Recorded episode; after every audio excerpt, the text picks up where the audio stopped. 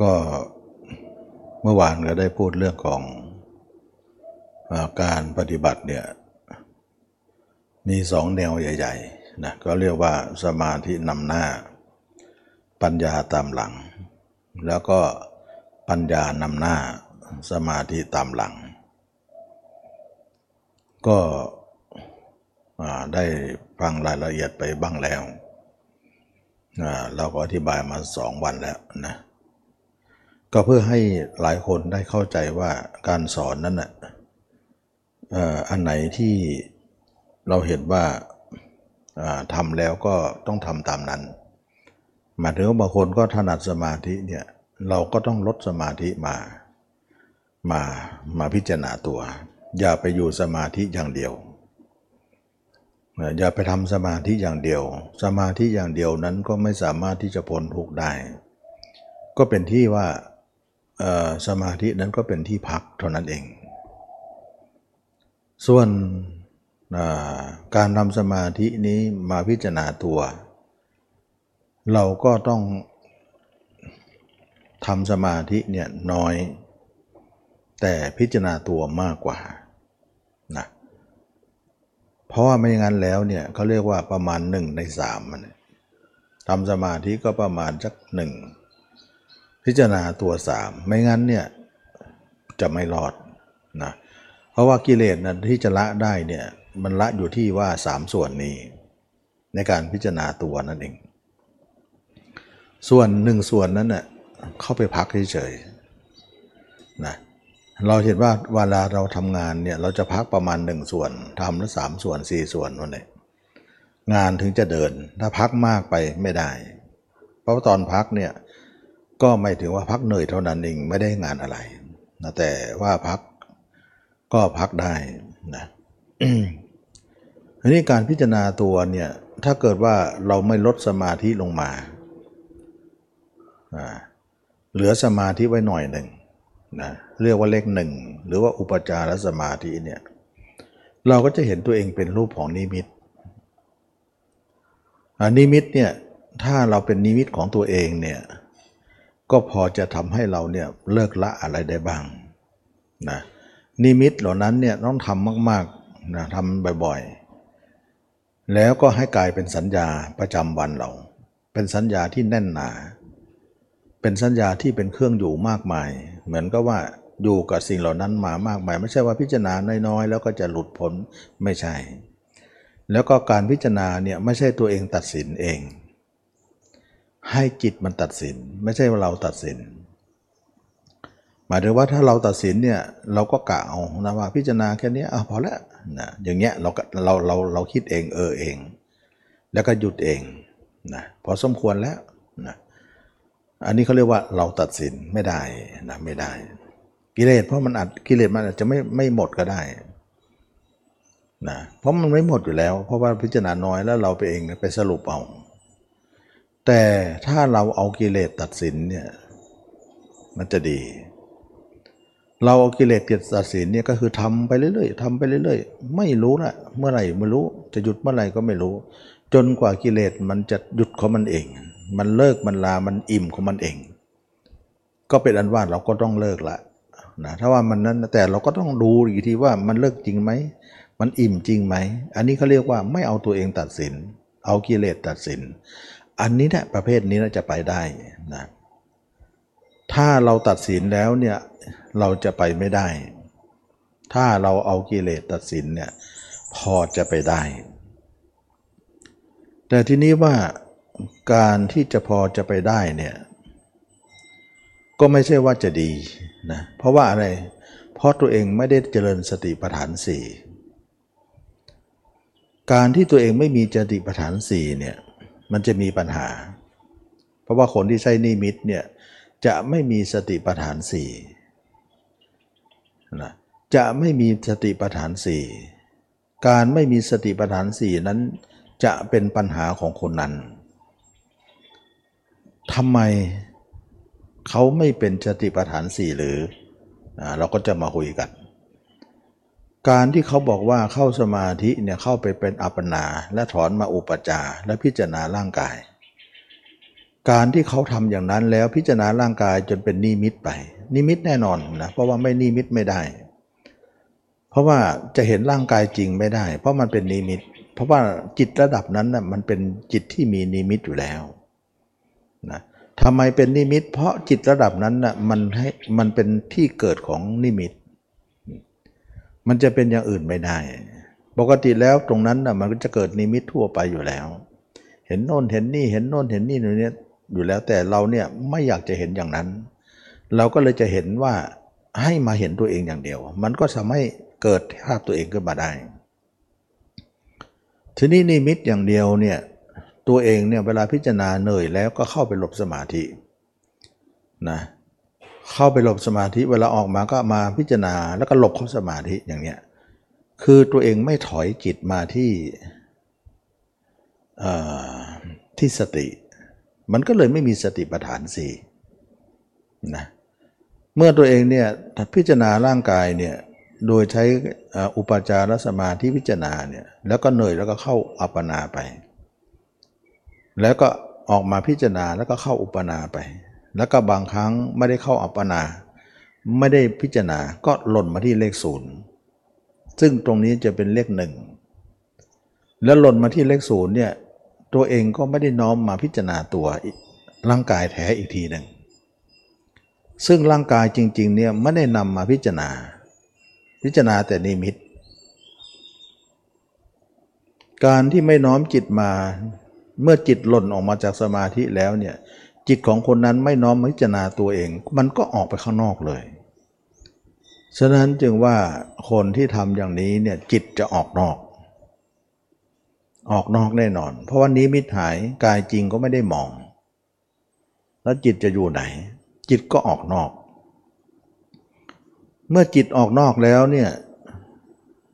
จิตก็รั่วนั่นเอง ปัญหาจิตรั่วแก้ไม่ตก นะแต่อาศัยตรงที่ว่า ถึงแม้ว่าจิตรั่วนั้นมันรั่วอยู่สองอย่างก็คือกามมาลาคะกับกามมคุณ แต่ด้วยอำนาจของการที่เราพิจารณาด้วยนิมิตร่างกายบ่อยๆเนี่ยพิจารณาบ่อยๆ บ่อยๆ บ่อยๆ บ่อยๆ จนทำแล้วทำอีกเนี่ยไม่ได้เอาตัวเองวัด แต่เอาจิตวัดเนี่ยจนว่ากามนั้นน่ะสามารถจะอ่อนตัวได้ แล้วก็ถอยได้ ด้วยการทำประจำประจำ แล้วการทำประจำนั้นก็จะเป็นรูปของสัญญา สัญญานั้นก็หมายถึงว่าเวลาออกจากการทำแล้วเนี่ยภาพก็หายเหลือแต่ความทรงจำไว้ แล้วความทรงจำตรงนั้นอะเป็นเป็นธาตุอันหนึ่ง เขาเรียกว่าธาตุเนคขมาธาตุนะธาตุที่ว่ารู้สึกว่าจะเบื่อร่างกาย เบื่อสรีระมนุษย์เราว่าเป็นของปฏิกูลเขาเรียกว่าเนคขมาธาตุเนค เนคขมาธาตุหรือว่าเนคขมสัญญาตรงนั้นน่ะมันคุกุนอยู่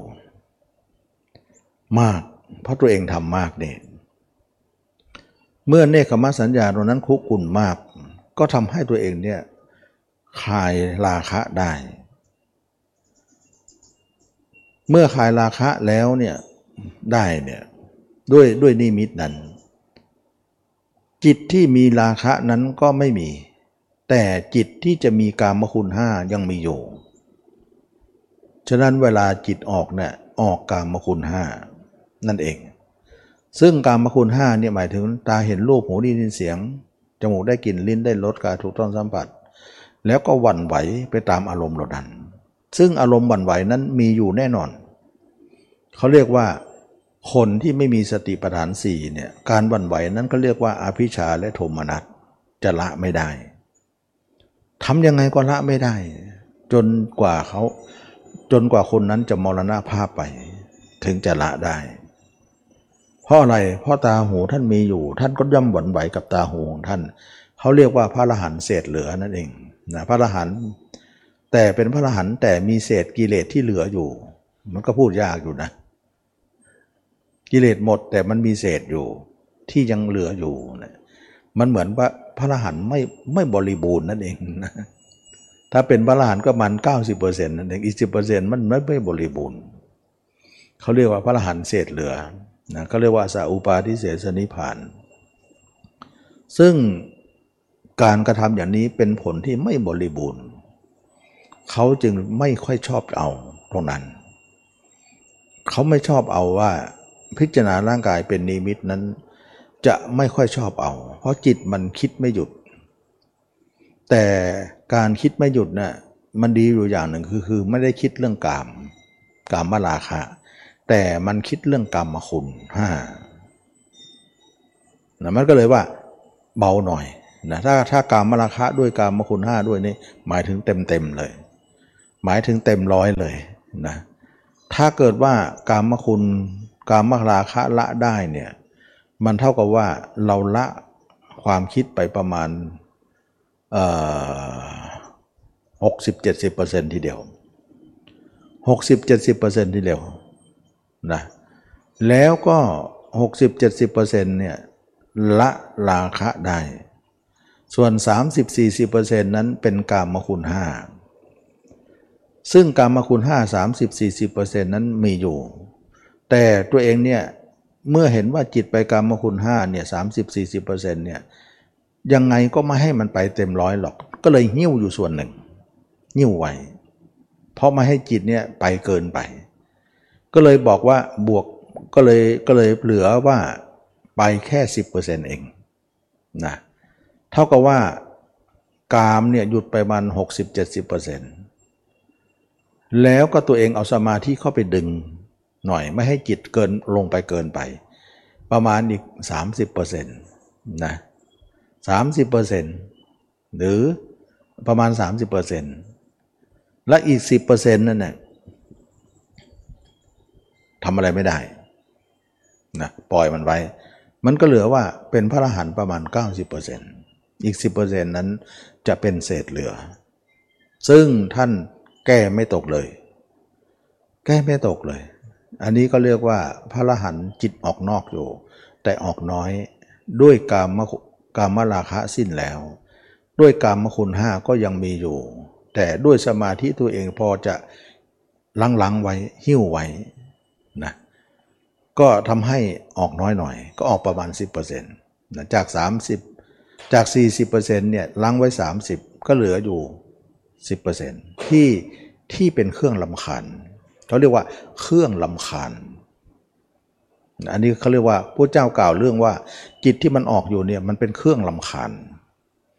ลำคาญเหลือเกินเดี๋ยวแวบแวบแวบแวบแวบแวบอยู่เลยนะฉะนั้นพระอรหันต์แบบนี้เนี่ยได้เท่านี้แหละ จะทำดีกว่านี้ก็ไม่ได้ เพราะท่านฝึกมาท่านไม่มีสติปัฏฐานสี่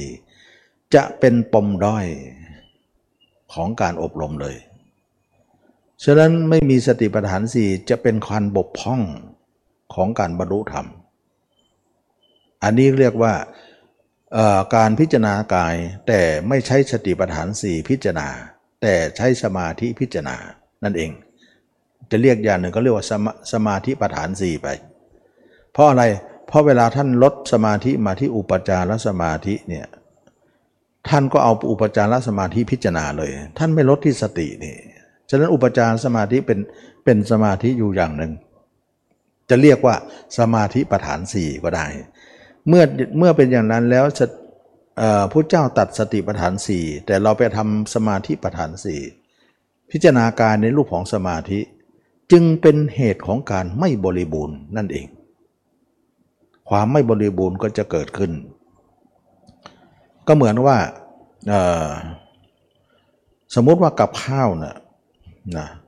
เขาสอนว่าเวลาเวลาทำกับข้าวเสร็จเนี่ยอย่างเช่นว่าทำน้ำพริกกะปิเนี่ยเอาใส่น้ำตาลไปหน่อยหนึ่งนะนะแต่เราไม่เอาน้ำตาล น้ำตาลเนี่ยมันจะตัดตัดเค็มของกะปิ แล้วก็ให้มันกลมๆหน่อยๆนะเปรี้ยวหวานมันเค็มมันก็จะมีขึ้น แต่เราเนี่ยไปใส่เกลือซะทั้งทั้งที่กะปิก็เค็มอยู่แล้วเนี่ย มันก็เลยไม่เป็นสูตรที่บริบูรณ์แบบนั้นแหละอันนี้ก็เป็นเรื่องที่ว่ากับข้าวนี้เขาใส่สูตรเนี่ยถ้าบริบูรณ์มันจะส้นสารแบบนี้ แต่ตัวเองไปใส่อีกอย่างหนึ่งมันก็เลยทำให้รสชาติแปลงไป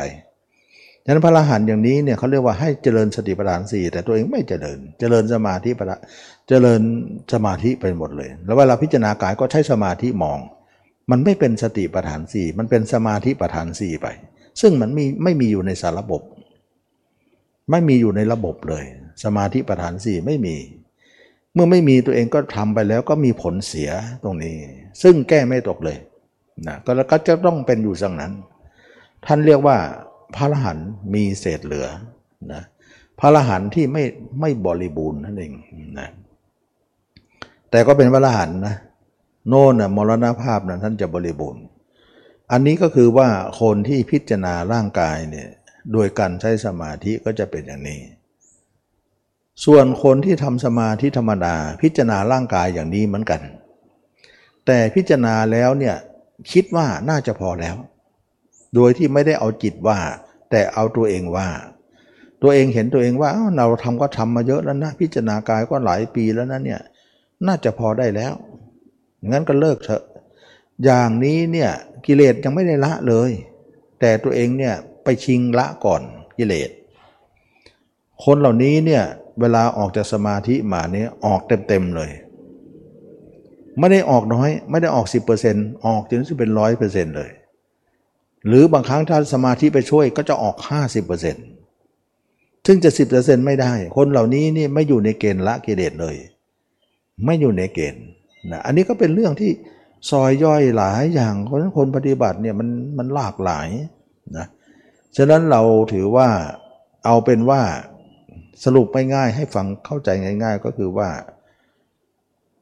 สมาธิใดก็แล้วแต่ ถ้าคนไหนทำมาในโลกนี้เนี่ยในศาสนานี้เนี่ยถ้าไม่นำมาพิจารณากายเลย สมาธินั้นไม่มีการพ้นทุกข์ได้เลยนะถ้าเราจำง่ายๆนะสรุปง่ายๆนะถ้าไม่เอามาพิจารณากายให้เห็นเลยและเลยเนี่ย สมาธินั้นโลกีเต็มๆ จิตออกเต็มร้อยเลย เป็นบุรุชนคนหนาเหมือนเดิมเลย ถึงจะเข้าสมาธิได้ก็จ้างเถอะ เขาเรียกว่าสมาธิโลกี อันนี้คือประเภทที่หนึ่งละ ประเภทที่สองเนี่ยทำสมาธิแล้วมาพิจารณากายเหมือนกัน แต่พิจารณากายไม่มาก พิจารณากายระดับหนึ่งแล้วก็คิดว่าตัวเองมากแล้ว เอาตัวเองตัดสิน แล้วไม่ได้เอาจิตตัดสินนะเอาตัวเองตัดสิน ว่าพอแล้ว แต่จิตนะไม่ได้ตัดสิน ฉะนั้นกิเลสมันไม่หมดหรอกนะเพราะว่าตัวเองตัดสินตัวเองก็อยากจะเลิกนั่นนี่กิเลสจะหมดไม่หมดก็ไม่รู้ละข้าจะเลิกแล้วพอแล้วข้าเหนื่อยอย่างนี้เนี่ยพิจารณาตัวเหมือนกัน แต่พิจารณาตัวแล้วเนี่ยไม่รอด คนเหล่านี้เนี่ยจะเป็นเหมือนคนกะคนเดิมนั้น คนประเภทที่หนึ่งนั้น มันจะไหลเสื่อมไปไปสู่ตรงนั้นอีก อันนี้เขาเรียกว่า คนนั้นพิจารณากายเหมือนกัน แต่พิจารณากายไม่ถึงไหน สุดท้ายก็ลงไปอยู่ที่เดิมกับคนแรกประเภทแรก เพราะว่าตัวเองมีขึ้นมาหน่อยหนึ่งแต่ก็เสื่อมไปในที่สุด อันนี้คือคนประเภทที่สองนะ คนประเภทที่สาม คนนั้นนะมาพิจารณากายเหมือนกัน แต่ใช้สมาธิพิจารณา ไม่ได้ใช้สติพิจารณา ก็คือการใช้อุปจารสมาธิพิจารณาตัวเราเนี่ยพิจารณาตัวเราเท่าไหร่เท่าไหร่นั้น ต้องให้จิตตัดสินเอง อย่าไปตัดสินแทน อย่าไปตัดสินแทนว่าเราพอแล้วนะให้จิตตัดสินเอง ว่าจิตมันเบื่อแล้วมันละแล้ว มันพอแล้วเราถึงจะพอ แล้วเราก็ดูนะจิตมันจิตมันเจ้าเล่ห์นะบางครั้งเราพูดอย่างนี้นะว่าเราพิจารณาไปแล้วแต่เจ้าจะตัดสินก็แล้วกันเจ้าตัดสินแล้วเราก็พอ จิตมันมันเจ้าเล่ห์มันแอบตัดสินเลยนะนะถ้าเราให้ท้ายมันมันก็เลยแอบตัดสินเลย เห็นเห็นเราพูดอย่างนั้น มันก็เลยแอบตัดสิน มันหลอกอะ่ะ มันหลอกตัดสินน่ะเราก็ต้องเช็คอยู่ก่อนนะ ว่าเราละราคะจริงไหม เอาราคะเป็นเกณฑ์ เอาราคะเป็นเกณฑ์ เอาราคะเป็นเกณฑ์เพราะเวลาเวลาพิจารณาร่างกายเนี่ยเขาจะเอาอะไรเป็นเกณฑ์ว่าพอหรือไม่พอเขาเอาราคะของตัวเองเป็นเกณฑ์นะราคะตัวเองเป็นเกณฑ์ว่า ถ้าจิตบอกว่าพอแล้ว แต่ราคะเรายังไม่หมดนะ อย่างนั้นเรียกว่ามันหลอกนะมันหลอก จิตมันหลอกเราว่าพอแล้ว แต่ราคะของเรายังมีอยู่นะ เนี่ยอันนี้เชื่อไม่ได้นะ อันนี้เขาเรียกว่า จิตมันหลอกเจ้าของ เหมือนลิงหลอกเจ้านั่นเอง ว่าพอแล้วมันทำเหนื่อยแล้วมันหลอกคือคือเขาเจ้าเล่ห์อยู่แล้ว เราจะนั้นไว้ใจมากไม่ได้อ่าถ้าคนนั้นบอกว่า จิตบอกว่าเอาให้ให้เอาจิตตัดสิน ให้เอาจิตตัดสินอย่าเราอย่าไปตัดสิน ให้พิจารณาไปเรื่อยๆ โดยนิมิตนั่นแหละนะแล้วมันบอกว่าพอแล้วแต่เรามาดูที่ว่าพอแล้วของเขานั้นน่ะราคะเราหมดไหมดูเรายังไม่หมดนะ แสดงว่ามันหลอกนะแต่ถ้ามันบอกว่าพอแล้ว แล้วก็ดูราคะเราว่า เออ มันหมดจริง ๆนะเราไม่มีเรื่องนี้นะเอออันนั้นแหละเขาเรียกว่ามันไม่หลอกมันจริง แล้วเราก็พอนะอันนี้เขาเรียกว่าการตัดสินอะไรก็แล้วแต่เนี่ยต้องให้จิตตัดสิน ยกตัวอย่างนะ พระอานนท์พระอานนท์เนี่ยทำสมาธิมา หลังจากพระเจ้าปรินิพานแล้วเนี่ยสามเดือนจะเขาจะเขาจะทำสังฆยนานะ แล้วก็สามเดือนหลังจากปรินิพานแล้วจะทำสังฆยนาต้องประชุมกัน แล้วพระที่ประชุมนะต้องเป็นพระรหันต์หมดเลยห้าร้อยรูปแต่ในที่นั้นแล้วเนี่ยต้องนับพระอนนท์หนึ่งรูปละ อยู่ในนั้น แต่พระอนนท์ไม่บรรลุพระรหันต์กับเขา มันมีปัญหาตรงนี้นะพระอื่นนั้นบรรลุหมดแล้ว เหลือแต่พระอนนท์ไม่บรรลุ แต่จะขาดพระอนนท์ก็ไม่ได้ เพราะพระนนท์เนี่ยเป็นผู้ติดตามพระองค์ดุจฉายานะติดตามพระองค์ดุจฉายาไปทุกหนทุกแห่ง ย่อมมีการรู้การเห็นการเข้าใจการฟังธรรมมาตลอด เราจะขาดพระนนท์ไม่ได้ ฉายาก็คือเงานั่นเองนะติดตามพระองค์เหมือนเงาตามตัวพูดตามภาษาภาพชาวบ้านเรานะก็เรียกว่าฉายาอ่าทีนี้ว่าจะขาดพระอนุนไม่ได้ แต่ก็มีมีกติกาว่า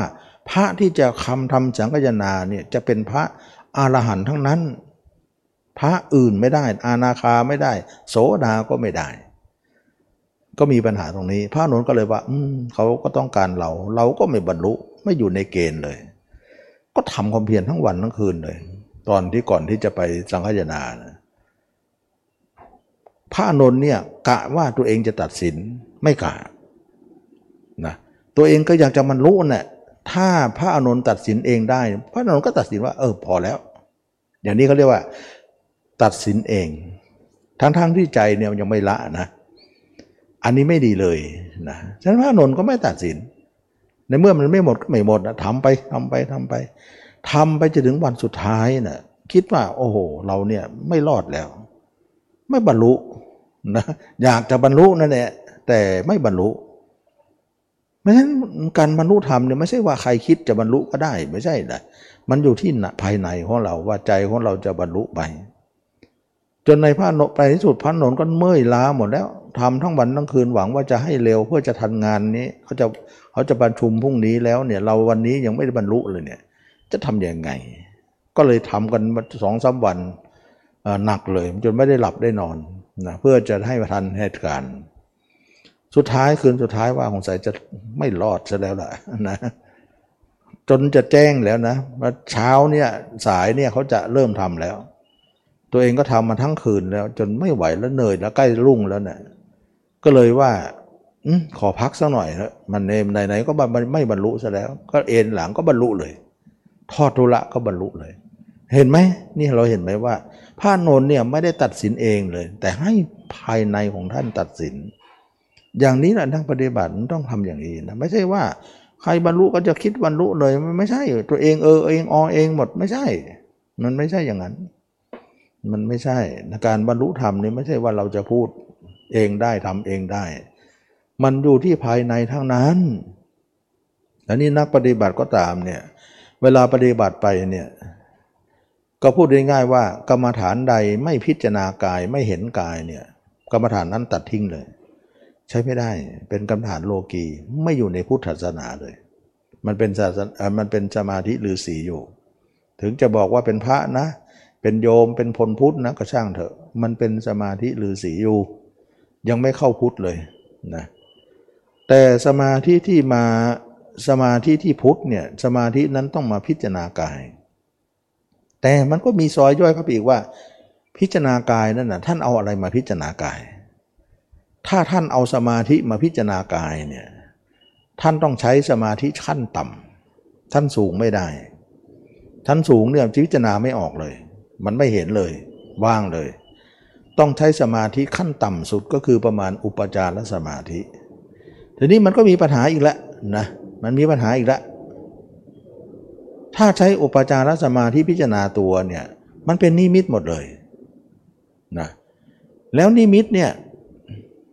มันเป็นภาพที่ว่ามันไม่ได้ภาพร่างจริงเนี่ยมันเป็นภาพร่างข้างนอกอะ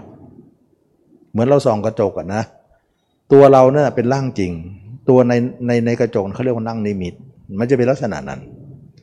ฉะนั้นเวลาเราใช้สมาธิทำเนี่ยมันจะเป็นอย่างนั้นหมดเลย เพราะว่า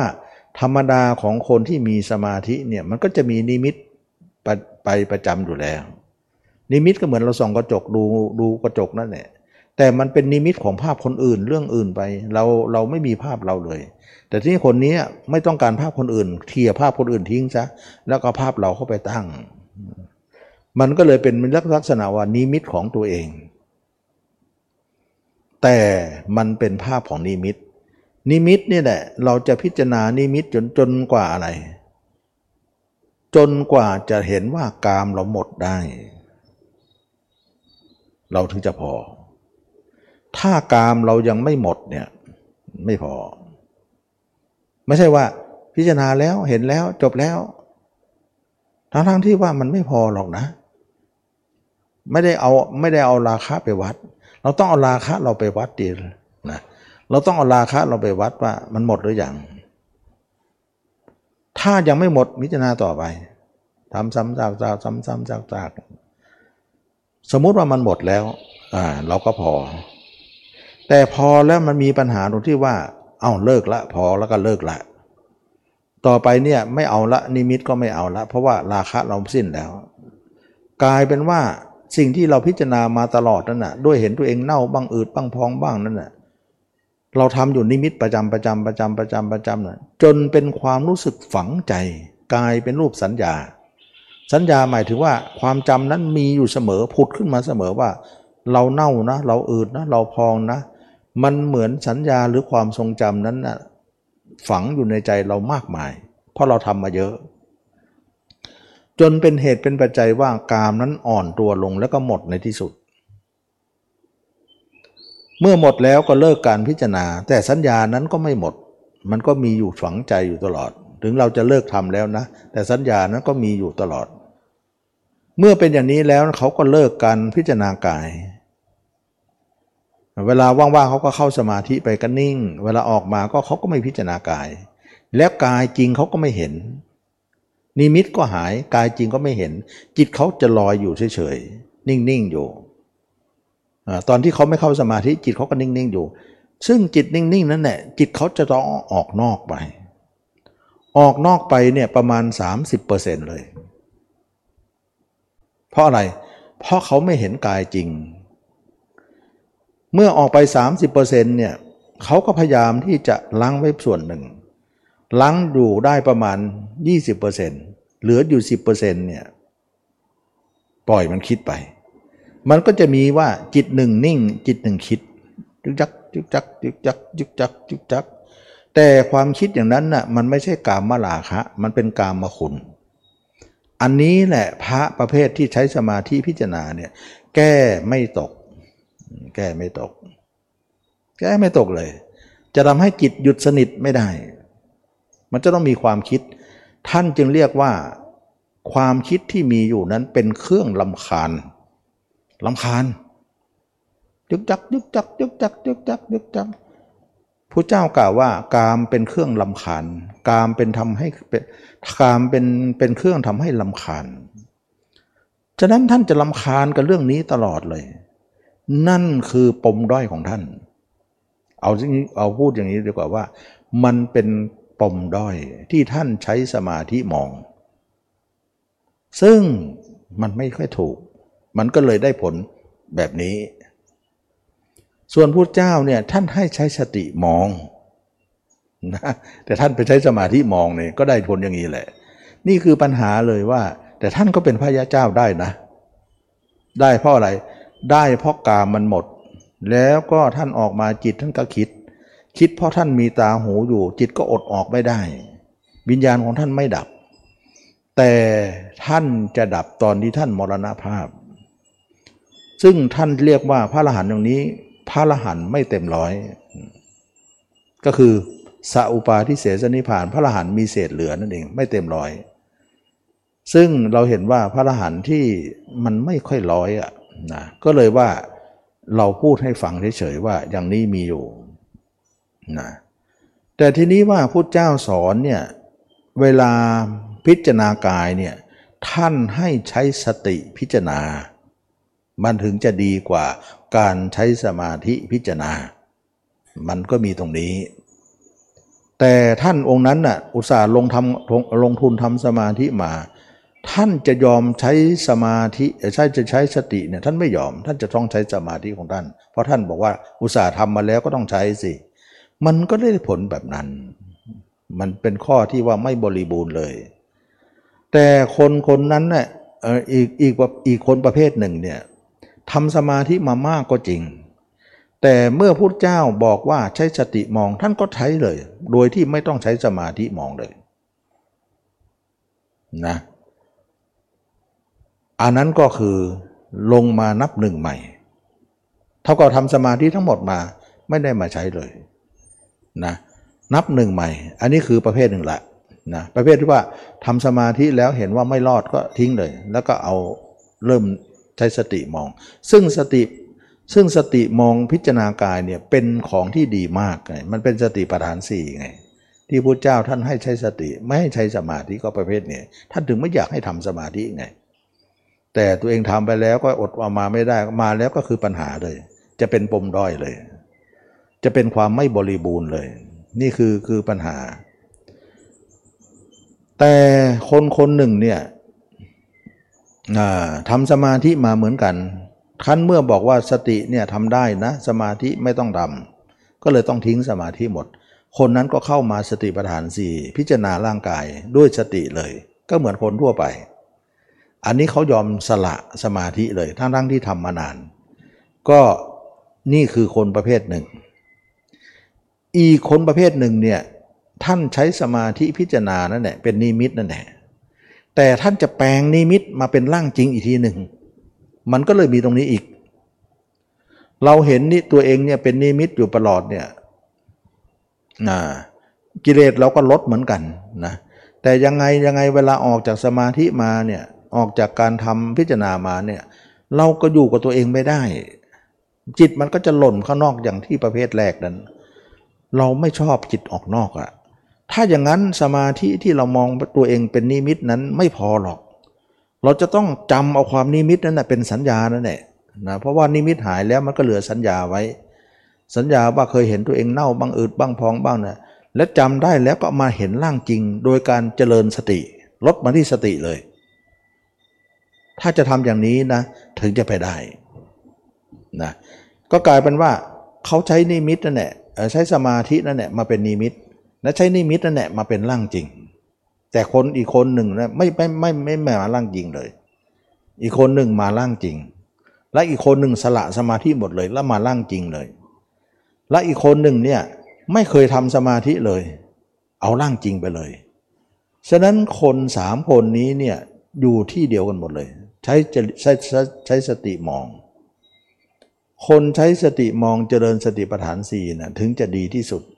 ถึงคนนั้นจะทำสมาธิมาสละสมาธิซะมาเหลือที่สติ คนนั้นก็คือสติปัฏฐานสี่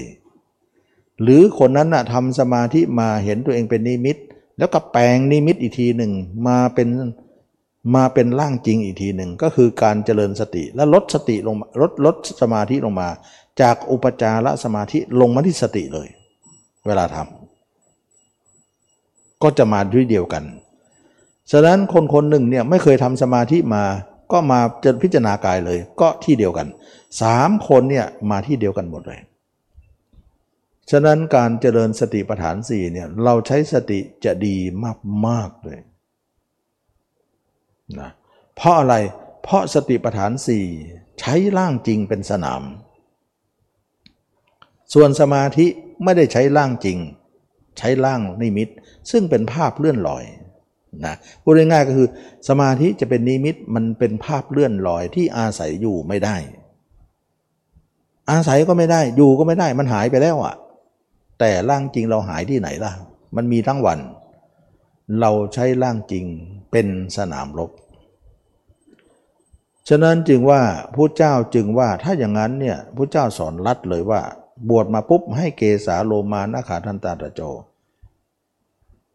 ไม่ให้ต้องทำสมาธิทำสมาธิมันเรื่องเยอะ เรื่องเยอะแล้วก็เรื่องอ้อมด้วย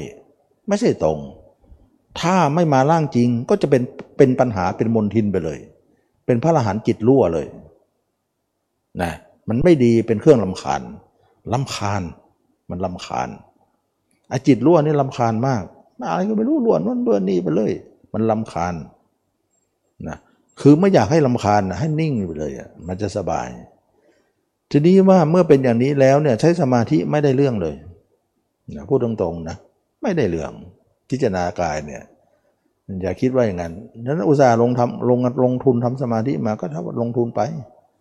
เพราะว่าพระเจ้าบอกให้มองตรงตัวเองไม่มองเนี่ยก็จะไปโทษใครได้เรา ตัวเองโทษ ตัวเองทำอย่างนั้นก็ต้องโทษตัวเองไป เมื่อเป็นอย่างนี้แล้วเนี่ยคนเราก็มามองร่างกายเราเนี่ยด้วยการใช้สติ ถึงจะเป็นสติปัฏฐานสี่ได้ ก็โดยมีความเพียรสี่ประการนี่แหละสี่ประการก็คือว่าหนึ่งเราจะตัดจิตของเราไม่ให้ออกนอก เพราะออกนอกลำคาญนะลำคาญฟุ้งซ่านไปหมดออกแล้วออกอีกออกทั้งวัน ออกจนไม่รู้จบจบสิ้นลำคาญเหลือเกินไม่รู้จะออกไปเพื่ออะไรกันนักหนา หยุดสักทีเถอะนะมันก็ลำคาญไม่ตัดก็ไม่ไม่ไม่ไม่ยอม ถ้าไม่ตัดมันก็จะไปทั้งวันมันก็ลำคาญเรานะจะเป็นต้องตัดนะหนึ่งตัดจิตของเราไม่ให้ออกนอกสองเราจะน้อมจิตมาดูตัวเรา ด้วยอุบายสำหรับคนที่ไม่เคยผ่านมาสมาธิมาหรือผ่านสมาธิมาแต่ไม่ได้มีนิมิตเนี่ยเราจะเอาเอาสัญญาจากคนอื่นมาก่อนว่า เราเคยเห็นคนตายไหม คนแก่คนเจ็บคนตายไหม เราเคยเห็นนะเราจำได้ไหม เราจำได้ แล้วเมื่อจำได้แล้วเนี่ยเรามาพิจารณาตัวเราสมมุติตัวเราเนี่ยเป็นเหมือนคนนั้น มันก็เข้ามาล็อกนี้พอดีนะอันนี้สำหรับคนที่ว่าทำสมาธิแล้วไม่เอาสมาธิมา แล้วก็ตัวเองก็ไม่มีนิมิตด้วย แล้วอีกคนหนึ่งเนี่ยไม่ได้ทำสมาธิมาเลย มาพิจารณากายเลยก็ไม่มีนิมิตอยู่ดี ก็เอาเอาสัญญาจากคนอื่นมาด้วยฉะนั้นคนสองคนเนี่ยเอาสัญญาจากคนอื่นมาพิจารณากาย ส่วนคนที่จะบอกว่าจะแปลงนิมิตมาเป็นสัญญามาเป็นมาเป็นพิจารณากายเนี่ยก็เอานิมิตของตัวเองที่ทำเราทำสมาธิแล้วเห็นนิมิตตัวเองเน่าบ้างอืดบ้างพองบ้างเป็นเป็นภาพตัวเองนี่แหละ แต่มันเป็นภาพลอยตัว เราไม่ชอบลอยตัว เพราะจิตมันลอยแล้วเนี่ย นิมิตมันหายได้เนี่ยหายได้แล้วเราจิตเราไม่มีเครื่องอยู่ แต่เราสามารถจะเอานิมิตนั้นมาเป็นสัญญาได้ ว่าเอ๊ะเมื่อคืนเนี่ยเราเห็นตัวเองเน่านะกำลังตัวหนอนเลยนะ ตื่นเช้ามาเนี่ยเราจำได้อยู่ แต่นิมิตหายไปแล้วนะ นิมิตหายไปแล้ว แต่เราจำได้ว่าเมื่อคืนเห็นตัวเองเน่าอยู่เนี่ยเราจำได้ แล้วก็มานึกกลางวันว่าเราเน่าเหมือนเมื่อคืนนะโดยเอาร่างจริงเนี่ย นึกเหมือนร่างที่เห็นในนิมิตนั้นอย่างเงี้ยได้ อันนี้ได้เขาเรียกว่า แปลงนิมิตมาเป็นร่างจริงได้ ฉะนั้นคนที่เป็นนิมิตเนี่ยก็แปลงนิมิตมาเป็นร่างจริง คนที่ไม่มีนิมิตเนี่ยก็ไม่ต้องเอานิมิตหรอกเอาร่างคนอื่นเลย เอาสัญญาคนอื่นมา เช่นว่าเราเห็นคนตายจริง ๆ นี่แหละ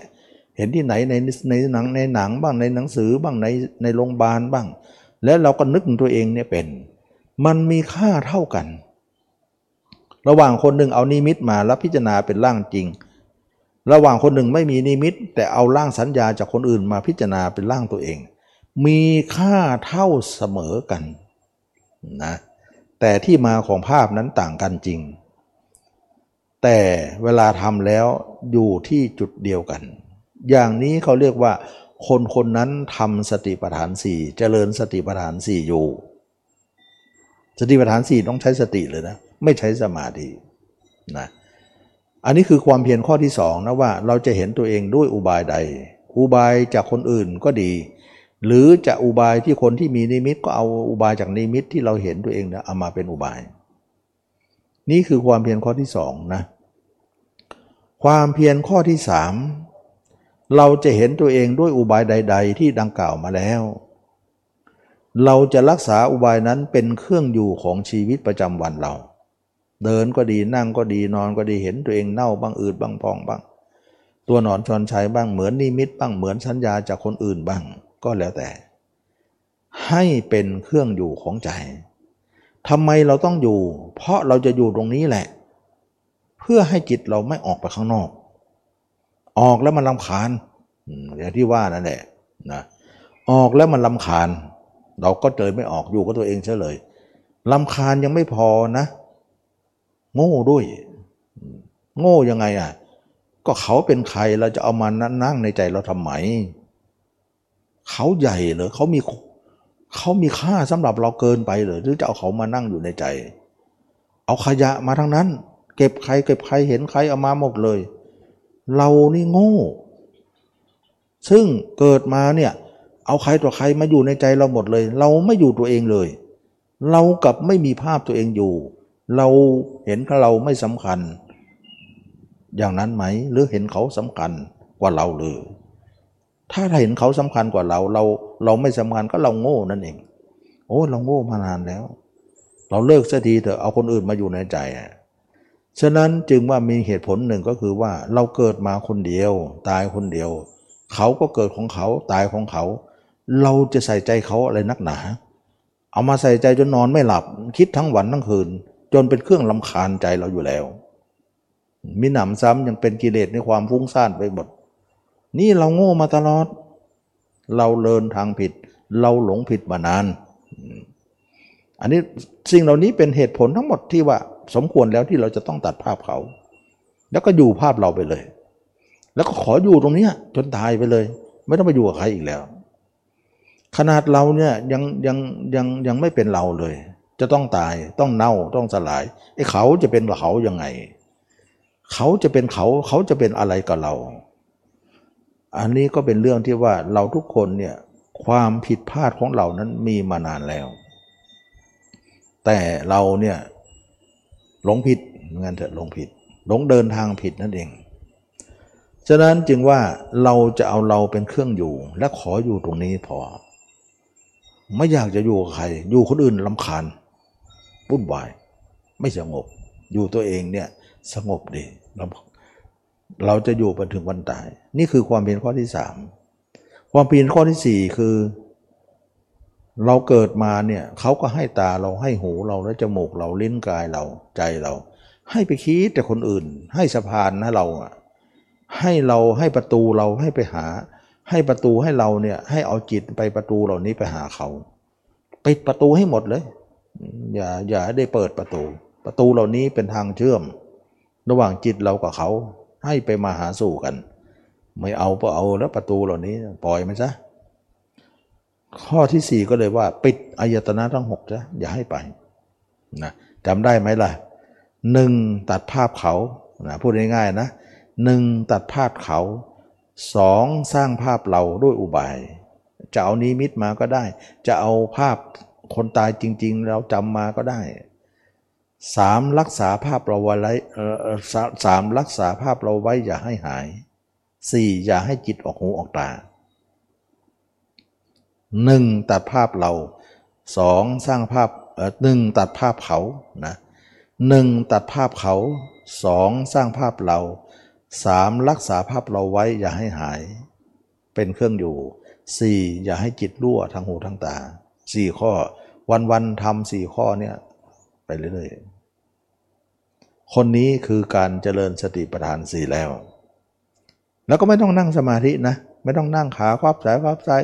นั่งเก้าอี้ก็ได้ นอนก็ได้ ยืนก็ได้ เดินก็ได้ หกคเมนตีลังกาก็ทำได้ เพราะเราไม่จำเป็นว่าจะต้องนั่ง ถ้าเราจะนั่งทำอย่างเดียวเนี่ยเราเราทำไม่ได้หรอกไม่ไหวหรอก เพราะว่าอะไร เพราะเวลาทำอย่างนี้เนี่ยเขาทำทั้งวันทั้งคืน เราจะไปนั่งทั้งวันทั้งคืนเมื่อยตายเลย เพราะเราไม่ต้องการทำสมาธิ เราถึงไม่จำเป็นต้องนั่งไง เพราะการเจริญอย่างนี้นะ่ะเห็นตัวเองนะ่ะเดินก็เป็นศพเดิน นั่งก็ดีนอนก็ดียืนก็ดีเป็นศพเคลื่อนที่เป็นคนตายเคลื่อนที่หรือเป็นคนสดสดนี้ก็ได้ เป็นคนเคลื่อนที่อยู่ เห็นตับไตเส้พุงอยู่เนี่ย เราทำทั้งวันทั้งคืนเนี่ยเราสามารถจะทำไปทุกอริยบทได้ เพราะเราดูอริยบทไหนนานๆ มันก็เมยเราก็เปลี่ยนไป เปลี่ยนแต่อริยบทแต่ใจไม่เปลี่ยนนะใจไม่เปลี่ยนอริยบททางกายเนี่ยเปลี่ยนสี่อย่างเดินบ้างยืนบ้างนั่งบ้างนอนบ้างนะแต่ใจเนี่ยอริยบทเดียวกริยาเดียว นั่งก็เหมือนศพนั่งนะเดินก็เหมือนศพเดิน นอนก็เหมือนศพนอนอย่างเงี้ย เป็นศพตลอดแต่ว่าเดินเดินนอนก็ว่าไป อย่างนี้คนเราก็อยู่ได้ในชีวิตประจำวัน เพราะว่าเราเราเราเราไม่ได้นั่งอยู่ตลอด เพราะนั่งเนี่ยมันเมื่อยนะบางคนคิดว่านั่งทำแล้วเลิกเอ่อเลิกนั่งก็เลิกทำเลย ไม่ได้ ถ้าเลิกทำแล้วจิตเราก็จะออกนอกเลย อันนี้เขาเรียกว่าทำทางใจมาก แต่ทางกายเนี่ยไม่ต้องนั่ง เราต้องทำทุกเวลา เพราะว่าเราจะอุดรอยรั่วของจิตเราไม่ให้มันไปข้างนอก เพราะจิตไปข้างนอกนั้น เราจะต้องอุดตลอดเวลา ฉะนั้นมันไปทั้งวันทั้งคืน เราก็ต้องลำทั้งวันทั้งคืน มันถึงจะทันกัน ก็เลยว่าไม่มีเวลาเวลาที่จะหยุดได้ เราก็เลยว่าไม่จำเป็นต้องนั่งหรอกมันงั้นเมื่อยตายนะส่วนทำสมาธินิ่งนะต้องนั่ง อันนั้นเขาเข้าระยะหนึ่งเท่านั้นชั่วโมงสองชั่วโมงก็พอแล้ว อันนั้นนั่งได้อยู่ แต่อันนี้มันทำ24 ชั่วโมง หลับก็ทำตื่นก็ทำหลับไปก็แล้วไปสร้างมาเถอะ ตื่นขึ้นมาก็คว้าต่ออย่างเงี้ยนะเอาเดี๋ยวนี้ศพศพเวลาตื่นขึ้นมาเอาตอนนี้ศพตื่นแล้วนะตอนนี้ศพเดินเข้าห้องน้ำล้างหน้าแปรงฟันแล้วนะศพทำกิจธุระในห้องน้ำแล้วนะศพมาแต่งตัวแล้วนะ กินข้าวกินปลาเป็นแต่ศพเดินเท่านั้นทำดูสิ นะใครไม่รู้หรอกคนรอบข้างเราก็ไม่รู้ว่าไอ้นี่เขาทำความเพียรเด้อไม่ก็เห็นมันเดินธรรมดานี่เนี่ยแต่เมื่อก่อนเนี่ยเราเดินอย่างนั้นทำอย่างนั้นธรรมดาของเรานั่นแหละ แต่เราปล่อยจิตคิดคนอื่นหมดเลยนะทำเหมือนคนธรรมดานี่แหละแต่ปล่อยจิตคิดคนอื่นเลย ไม่ได้อะไรสักอย่าง แต่ตอนเนี้ยเราก็ทำเหมือนคนธรรมดานี่แหละแต่ไม่ปล่อยจิตคิดถึงคนอื่น คิดแต่ถึงตัวเอง แค่นี้เองนะหมายถึงว่า อียบทให้เหมือนทุกวันเนี่ยประจำวันเราอียบทยังไงก็เอาอย่างนั้นนะแต่เปลี่ยนแต่ว่าเมื่อก่อนเราไปคิดแต่คนอื่นตลอด ตอนนี้คิดถึงตัวเองก็พอ แต่กริยาท่าทางประจำวันเราก็ทำไปเหมือนเดิม ดูก็เหมือนไม่ยากนะ มันก็พอทำได้ ให้เห็นตัวเองอยู่ตลอดไม่ต้องไปเห็นใคร ถ้าใครทำอย่างนี้ได้ชื่อว่าเจริญมรรคเจริญสติปัฏฐานสี่อยู่แล้ว อันนี้เขาเรียกว่าใช้สติมอง ต่อมาเรามองอย่างนี้บ่อยเข้าบ่อยเข้าเนี่ยเราก็จะเห็นตัวเองเป็นเน่าบ้างอืดบ้างพองบ้างไปเรื่อยๆ ก่อน จนถึงเวลาหนึ่งเนี่ยสองสามปีนั่นแหละนะจิตเราก็จะสว่างขึ้นสว่างขึ้นมั่นคงขึ้นเป็นสมาธิมากขึ้นจิตเราก็จะมีแสงฟับวับไปวับไปหมดนะจากเหมือนฟ้าแลบบ้างหิ่งห้อยอากาศเพชรบ้างหิ่งห้อยบ้างดวงดาวดวงเดือนบ้าง จนสว่างสวัยเป็นทั่วตัวสารพังร่างกาย เห็นหมดเลย ต่อไปนี่เห็นตัวเองร่างจริงเลย ไม่เห็นร่างเน่าแล้วนะไม่เห็นร่างเน่าร่างเปื่อยแล้วร่างเห็นร่างจริงเลย เมื่อเราเห็นร่างจริงของเราก็เห็นร่างเก่งชัดเข้าไปเรื่อยๆจากจุดใดจุดหนึ่งก็จะลุกลามไปทั่วสารพังร่างกาย โดยทำความเพียรสี่ข้อนั่นแหละนะเห็นไปเห็นไปแจ้งขึ้นไปจากจุดหนึ่งก็ลามไปลามไปเห็นทั้งหัวถึงเท้าเลย เมื่อเห็นมากขึ้นไปก็มาจาก 10% 20% 30% 40% 50%ไป จนถึง 60-70%เราถึงจะเป็นพระโสดาบัน ความเห็นของเรามากเลย เห็นตลอด 24 ชั่วโมงเลย ซึ่งวันวันหนึ่งมีแต่ภาพเราคนเดียวเท่านั้นที่ชัดที่สุด ภาพคนอื่นไม่มี เราไม่หลับแล้ว คนนั้นก็คือเป็นผู้บรรลุธรรม อันที่ยังไม่ได้นั่งสมาธิเลยนะ ยังไม่ได้นั่งเลย ปรากฏว่าเราไม่ได้นั่งสมาธิเห็นตัวเองแจ้ง แล้วก็สมาธิของเรานั้น ถึงแม้เราจะไม่นั่งสมาธิ แต่สมาธิของเราก็มี 24 ชั่วโมงเลยนะวันวันหนึ่งก็เห็นแต่ภาพเราทั้งวันก็กลายเป็นสมาธิทั้งวันทั้งคืนเลย อย่างนี้แหละเขาเรียกว่า คนนั้นเจริญสติปัฏฐานสี่ดีกว่าคนที่ใช้สมาธิมองอีก คนที่ใช้สมาธิมองไม่ได้เรื่องนะมันหลุด มันไม่มีเครื่องอยู่ เพราะนิมิตมันเลื่อนลอยนะมันไม่เหมือนร่างจริงที่ไม่เลื่อนลอย มันเป็นของอาศัยได้อยู่ได้ ท่านต้องใช้สติมอง ต่อมาเห็นตัวเองมากขึ้นมากขึ้นมากขึ้น จนเห็นว่าตัวเองเนี่ยทะลุปูโป่งออกไป จนไปถึงโสดาบันแล้วก็มองถึงตัวเองว่าคำว่าตัวเองเนี่ยถ้าว่าเราเนี่ยมันอยู่ตรงไหน ก็ปรากฏว่าเรามองแล้วเนี่ยไม่เห็นเราเลยอยู่ตรงไหน มีแต่ของมีแต่ของว่างเปล่ามีแต่อาการ 32 เมื่อเป็นอย่างนั้นแล้วเนี่ยคนนั้นก็เห็นว่าเราไม่มีที่นี้ที่นี้ไม่มีเรา เราเพียงเป็นก้อนเนื้อเท่านั้นนะเราเป็นเพียงก้อนเนื้อก้อนหนึ่ง ที่ไม่มีอะไรเป็นของเราเลย เราเป็นแค่ก้อนเนื้อก้อนหนึ่งที่ไม่มีอะไรเป็นของเราเลย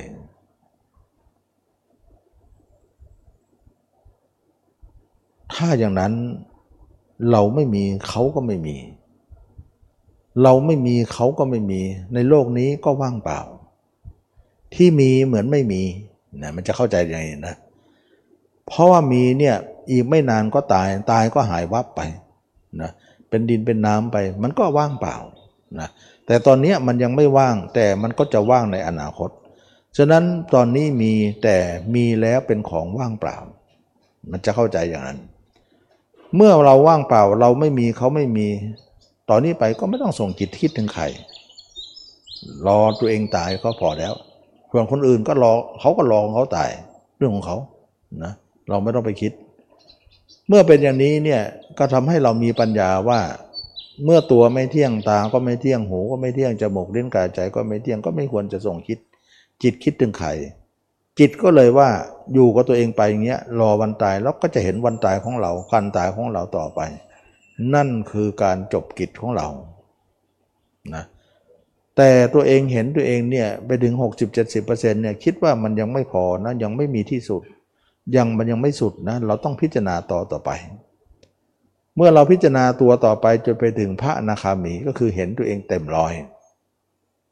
นะมันต้องมีที่สุดที่นะมันต้องมีที่สุด ฉะนั้นน้ำแก้วนี้เนี่ยเราเติมไปยังไม่เต็ม แต่เวลาหนึ่งมันต้องเต็มแน่ ก็ไปดึงพระนาคามีก็เต็มแล้วนะเต็มแล้วเนี่ยเราน้ำเติมไปมันก็ล้นทิ้งหมดเลยนะน้ำชาน้ำชาล้นล้นแก้วนั่นเองนะเเมื่อเป็นอย่างนั้นเราก็พอนะปรากฏว่าเราเห็นตัวเองชัดเจนหมดเลย มีแต่ภาพเราภาพเดียวในโลกนี้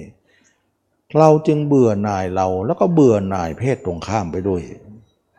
แล้วก็เบื่อหน่ายเราเบื่อหน่ายเพศตรงข้ามไปด้วย ก็คลายความเป็นราคะออก ราคะก็ออกโทสะก็ออก แล้วก็กามคุณห้าก็ออก คนที่เราเห็นตัวเองเนี่ยเป็นร่างจริงเนี่ยจิตจะไม่ออกนอกเลย ซึ่งจะไม่เป็นเครื่องลำคาญ จะไม่มีเครื่องลำคาญเลยนะจะไม่มีเครื่องลำคาญฉะนั้นจึงว่าคนที่จิตไม่ออกนอกเนี่ยตั้งแต่โสดาบันขึ้นมาเนี่ยเห็นร่างจริงไม่ใช่เป็นร่างนิมิต ฉะนั้นการใช้สติปัฏฐานสี่ดีอย่างนี้คือว่าสติปัฏฐานสี่สามารถจะเห็นร่างจริงได้ ส่วนสมาธิไม่สามารถจะเห็นร่างจริงได้ เห็นแต่นิมิตเท่านั้น และนิมิตมันก็เลื่อนลอย เลื่อนลอยใจตัวเองก็ลอยสิลอยก็หลุดเลยสินั่นคือผลเสียนะการใช้สมาธิมอง เราถึงไม่ดีเลยนะสติมองนี่แหละ ถึงจะเห็นร่างจริง ร่างจริงไม่เลื่อนลอย มันเป็นของเป็นหลัก เป็นหลักเป็นฐานได้ เขาเรียกว่าสติปัฏฐาน มันมีฐานตั้งอยู่ มันจะลอยไปไหนเนี่ยน้ำหนักตัวเราก็ต้องเยอะมันลอยได้เลย มันก็อยู่ตรงนั้นแหละมันก็เป็นฐานตรงนั้นแหละนะทีนี้เมื่อเป็นอย่างนี้เขาเรียกว่าสติปัฏฐานเห็นร่างจริงไปเลย ไม่เอานิมิต นิมิตไม่สนใจนะถึงจะเป็นอยู่ก็ไม่สนใจไม่เอาเอาเอาร่างจริงเป็นเกณฑ์ เมื่อเป็นอย่างนี้คนนั้นก็เห็นตัวเองเนี่ยบริบูรณ์แล้วเนี่ยก็คือทำลายสังโยชน์ห้าได้ก็คือพระอนาคามีราคะก็สิ้นไป โทสะก็สิ้นไป โมหะก็สิ้นไป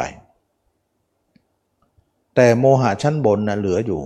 นะก็เป็นโมหะเล็กน้อยเท่านั้นเอง โมหะชั้นล่างนี้สิ้นไปแล้ว เมื่อเป็นอย่างนั้นแล้วพุทธเจ้าก็สอนว่าเอาละเราพิจารณากายจบแล้วจะทำสมาธิก็ทำนะ จะไม่ทำก็ได้นะก็คนหนึ่งทำก็ทำไปตั้งแต่พรหมฌานทุติยฌานจติยฌานจตุตฌานไปถึงอรูปฌานทำแล้วก็ไปรู้เรื่องของสมาธิว่าฌานทั้งหมดเนี่ยเราก็มีกับเขาเหมือนกัน เพราะไม่มีเนี่ยเดี๋ยวเขาจะดูถูกเราได้ว่า เราไม่รู้ไม่ถึงไม่เห็นมีอะไร เราก็จะมีกับเขา เอาไว้ให้โลกไม่ติเตียนเราว่าเราไม่มี เราต้องมีด้วย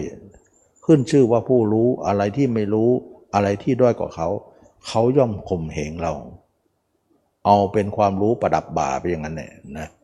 แต่ไม่ใช่ประดับบ่าอย่างเดียว มันมีประโยชน์เรื่องต่างๆ ได้ด้วย เช่นว่าเราเป็นเครื่องหลบของ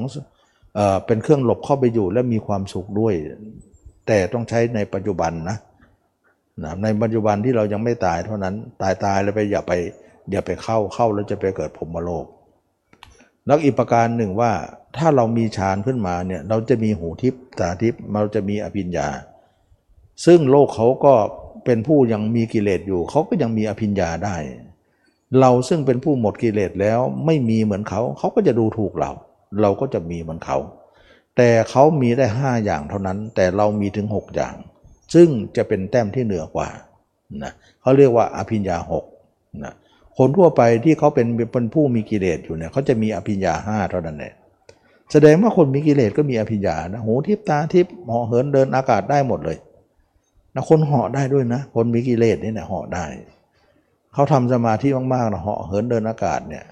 แต่ที่เขาทำไม่ได้อย่างยิ่งเขาเรียกว่าอาสวะขยายาน อาสวะขยายานคือการทำลายกิเลสนี่เขาทำลายไม่ได้ แต่เขาก็มีฤทธิ์ฉะนั้นถามว่าคนมีฤทธิ์เนี่ยเชื่อไม่ได้นะมันจะหมดกิเลสเชื่อยากนะจะคิดว่ามีฤทธิ์ขนาดนั้นหูทิพตาทิพขนาดเหาะได้หายตัวได้นี่โอ้กิเลสคงไม่เหลือนะอย่าอย่ากิเลสยังเต็มเต็มอยู่เลยนะไม่ง่ายๆนะ แต่พระอรหันเนี่ยก็ห่อเหินเดินอากาศได้เหมือนกันหายตัวได้เหมือนกัน แต่หมดกิเลสก็มี ฉะนั้นมันก็เข้าใจยากว่า คนหมดกิเลสก็ทำได้ไอ้คนไม่หมดก็ยังทำได้ แต่คนไม่หมดเนี่ยทำได้ห้าอย่างเอง แสดงฤทธิ์ต่างๆได้ รู้ใจได้ รู้รู้ใจสัตว์ได้ รู้อดีตชาติได้ รู้อนาคตได้นะ แสดงฤทธิ์ได้มากมาย หูทิพได้ทิพประสดญาณได้ สามารถจะยินเสียงอะไรที่มนุษย์ไม่ได้ยิน และตาทิพได้ด้วยนะห้าอย่าง แต่อย่างที่หกไม่ได้ อัศวะขยายาน อันนี้เราเห็นว่าคนมีฤทธิ์มากๆเนี่ยพระก็ดีใครก็ดีโยมนะมีอย่าคิดว่าพ้นกิเลสไม่แน่หรอกนะไม่แน่ ต่อให้เหาะได้ก็ช่างเถอะ นะกิเลสไม่ได้หมดง่ายนะฉะนั้นจึงว่าพระอรหันเนี่ยท่านก็เป็นเหมือนเดิมเหมือนมีฤทธิ์ทุกอย่างเลย แต่ท่านมีหกอย่างเลย อาสวะขยายานด้วยห่อเหินเดินอากาศได้หมดเหมือนกันนะ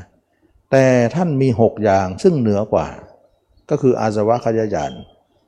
เราก็เลยแยกไม่ได้ว่า คนมีกิเลสเหาะได้ก็มี คนไม่มีเหาะได้ก็มีนับจะแยกได้ยังไง นั่นคือความยากลำบากที่จะแยก ถึงได้บอกว่าอย่าด่วนจะเชื่อนะอันนี้ก็เป็นเรื่องที่ว่าทำแล้วเนี่ยเราก็จะใครข่มกูมข่มขี่ไม่ได้นะข่มขี่ไม่ได้นะข่มขี่ไม่ได้ ซึ่งพระเจ้าก็สอนให้พิสูจน์ทั้งหลายทำสมาธิเหล่านี้เนี่ยเพื่อจะเป็นความรู้ที่ยิ่ง ซึ่งใครๆจะดูถูกเราไม่ได้ เขาทำได้ห้าเราทำได้หกซึ่งก็เหนืออยู่แล้ว ใครจะดูถูกเราไม่ได้ จะเสียความเป็นศาสนา บางคนอาจจะคิดว่า ถ้าอย่างนั้นศาสนาพุทธก็ตัวตนนั่นสิใครข่มไม่ได้อะมันมันเหนือตัวตนนะมันเหนือตัวตน เราจะคิดอย่างนั้นมันก็คิดแบบคนอะไรอะ คนก็พูดได้อะนะ แต่เราคิดอีกอย่างหนึ่งเนี่ยแม้แต่คนหมดกิเลสแล้วเนี่ยเราก็ยังถนอมความรู้ของของผู้รู้ศาสนาเนี่ยให้ไม่มีอะไรกลบเกลื่อนได้ ไม่ใช่มีตัวตน แต่เรารักษาสิ่งที่ดีไว้ อย่าให้สิ่งไม่ดีนั้นมากลบเกลื่อน หมายถึงว่าตัวตนไม่มีหรอกแต่คุณค่าของพุทธเนี่ย อยากจะให้โดดเด่นที่ไม่มีอะไรกบเกลื่อนได้ ตัวตนนั้นก็ส่วนหนึ่ง ตัวความสอนที่เป็นธรรมะก็ส่วนหนึ่ง ซึ่งท่านก็ไม่ยอมเหมือนกันนะจะที่จะให้ใครมากลบเกลื่อนได้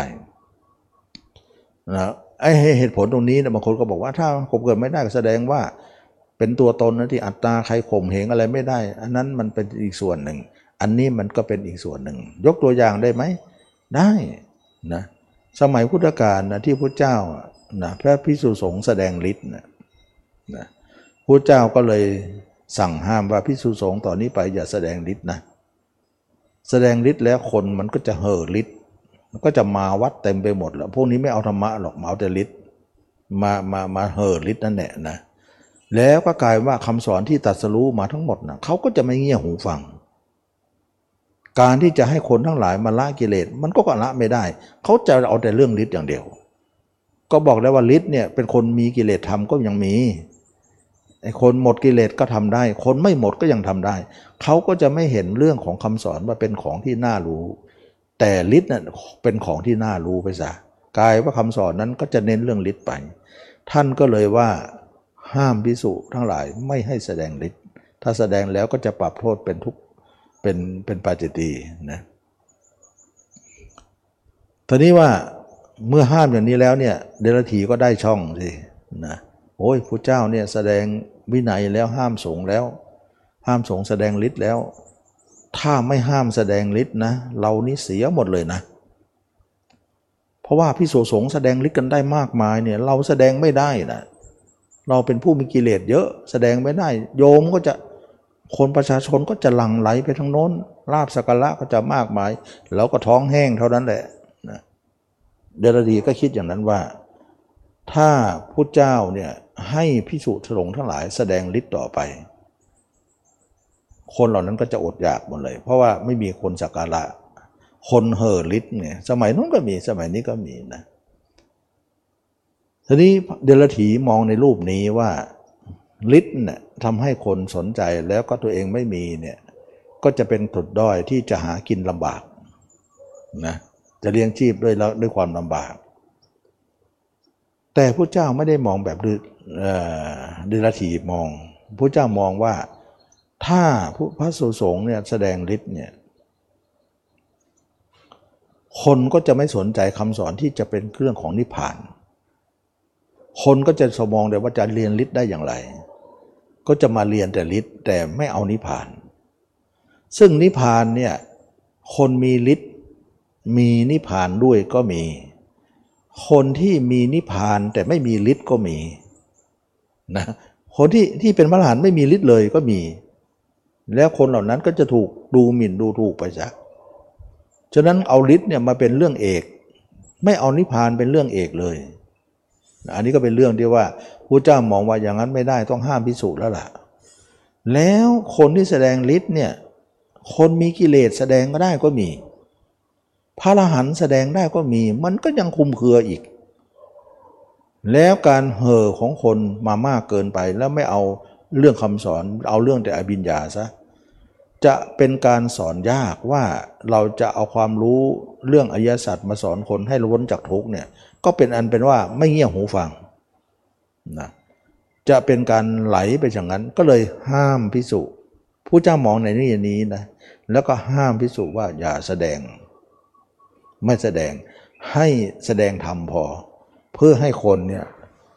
มามาเรื่องสายคำสอน เอาแสดงธรรมพอนะฤทธิ์เนี่ยจะแสดงเนี่ยให้แสดงลับๆอย่าให้ใครรู้ จะได้ไม่มีคนเห่อฉะนั้นพระอรหันเนี่ยท่านจะแอบไปที่ไหนที่ไหนที่ท่านจะแสดง ไม่ให้คนรู้รู้ไม่ได้พวกนี้มันเห่อนะก็ทำได้อยู่นะทำได้อยู่นะอย่างนี้เนี่ยเขาเรียกว่าพระเจ้าเนี่ยไม่ไม่ไม่ให้เน้นเรื่องนี้เป็นประเด็น อันนี้ก็เดรัจฉีก็มองได้ช่องแล้วสิว่า โอ้ยพระอรหันเนี่ยเออพระพระพระสองพุทธศาสนาแสดงฤทธิ์มากมายเราอดแล้ว แต่ก็ดีใจอยู่หนึ่งว่าผู้เจ้าห้ามแล้วนะ โอ้โล่งเลยถ้างั้นนะผู้เจ้าให้พิสุเนี่ยไม่แสดงฤทธิ์แล้วนะพิสุทั้งหลายเป็นพระอรหันต์ก็ไม่กล้าแสดงหรอกพระเจ้าห้ามแล้วไม่มีใครละเมิดบัญญัติแน่นอนนะเป็นช่องว่างสำหรับเราแล้ว เราจะท้าเลย ท้าผู้เจ้าท้าพิสุสงว่าแสดงฤทธิ์กัน รับรองว่าเราท้าเนี่ยใครๆก็ไม่รับท้าเราหรอก เพราะเพราะไม่ไม่มีใครแหกกฎ พระวินัยได้นะเราก็จะเป็นผู้มีลาภขึ้นมา ท้าแล้วเนี่ยพิสุสงฆ์ไม่ยอมไม่ยอมรับคำท้า แสดงว่าเราเก่งกว่า ท้าคนนั้นคนนั้นเขาไม่เก่งเขาไม่ยอมรับคำท้าเรา เราก็จะได้ลาบขึ้นมาฤาษีคิดอย่างนี้นะก็เลยว่าเปล่าประกาศว่าตอนนี้ไปเราจะท้าพิสุสงฆ์เหล่านั้นทำอิทธิปฏิหารกัน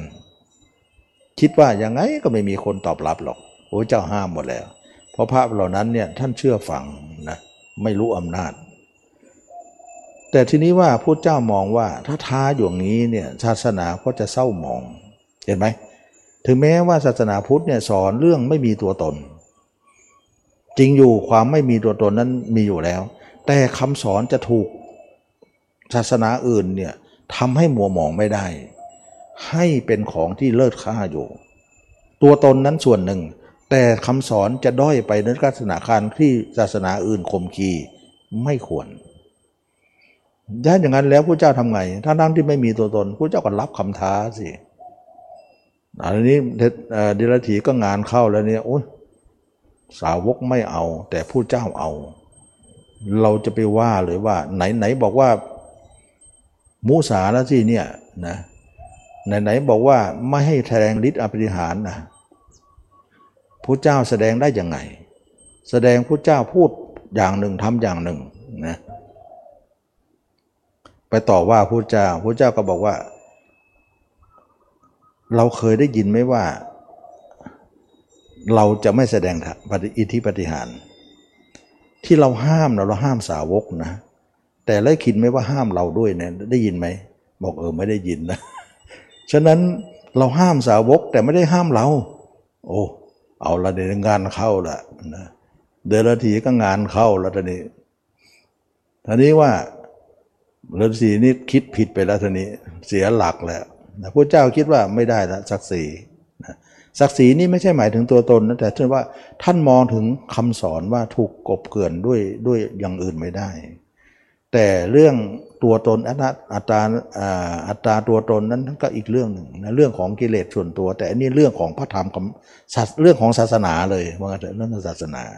เรายกให้ว่าศาสนาอีกเรื่องหนึ่ง แล้วก็เรื่องส่วนตัวก็เรื่องหนึ่ง เรื่องตัวตนส่วนตัวนั้นไม่มีนะแต่ไอ้ศาสนาเนี่ยมันจะห้อยให้เด่นต่อไป ไม่ได้จะให้ครูใครมากบเกิน ก็เลยว่าไปแสดงแสดงที่ไหนนะบอกว่าต้นมะม่วงนะ ก็เลยสืบดูว่าต้นมะม่วงใกล้แถวนั้นอยู่ที่ไหนตัดให้หมด จะให้มีต้นมะม่วง จะได้ไม่แสดงเหมือนสุดท้ายก็มีมะม่วงจนได้นะมะม่วงเกิดวันนั้นโตวันนั้นใหญ่วันนั้นแสดงวันนั้นนะก็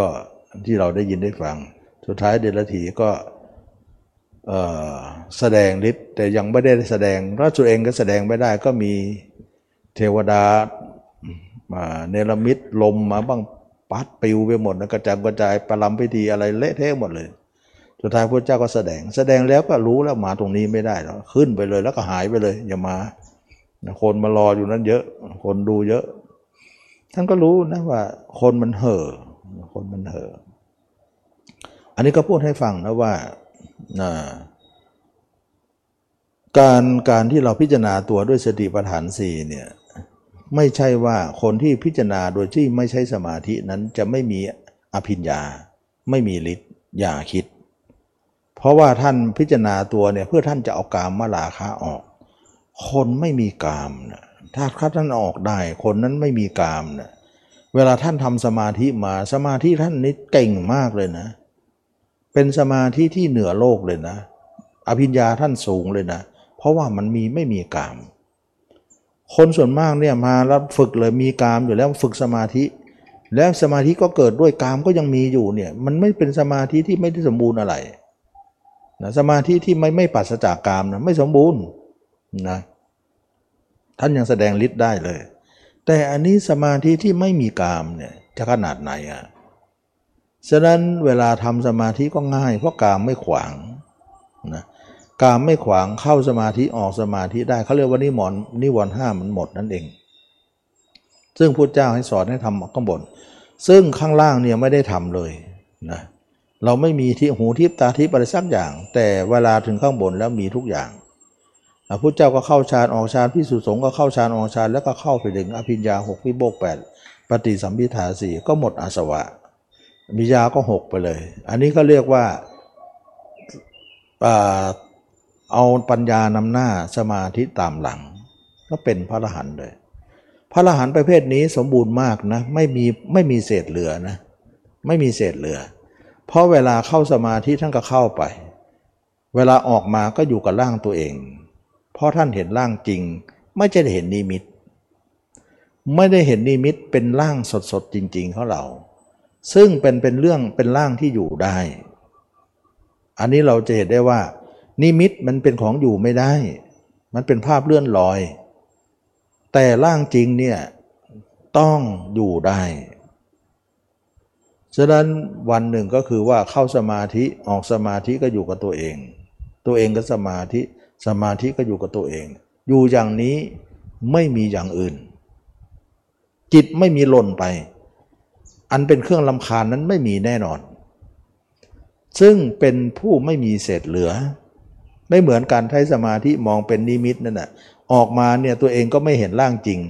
นิมิตก็หายแล้ว ตัวเองก็หล่นหล่นก็หิ้ว หิ้วก็เหนื่อยเหนื่อยก็ลำคาญ แล้วก็กลายเป็นพระอรหันต์ที่จิตรั่วนะจิตรั่วกลายเป็นมันคือนั่นนั่นหมายถึงว่าใช้สมาธิมองนะไม่ดีนะไม่ดีมันไม่เหมือนสติมองมีหน้าเราถึงได้บอกว่า ทำไมพระเจ้าจึงให้ใช้สติปัฏฐานสี่มอง ใช้สติมองพิจารณากายในกาย เวทนาในเวทนาจิตในจิตธรรมในธรรมใช้สติ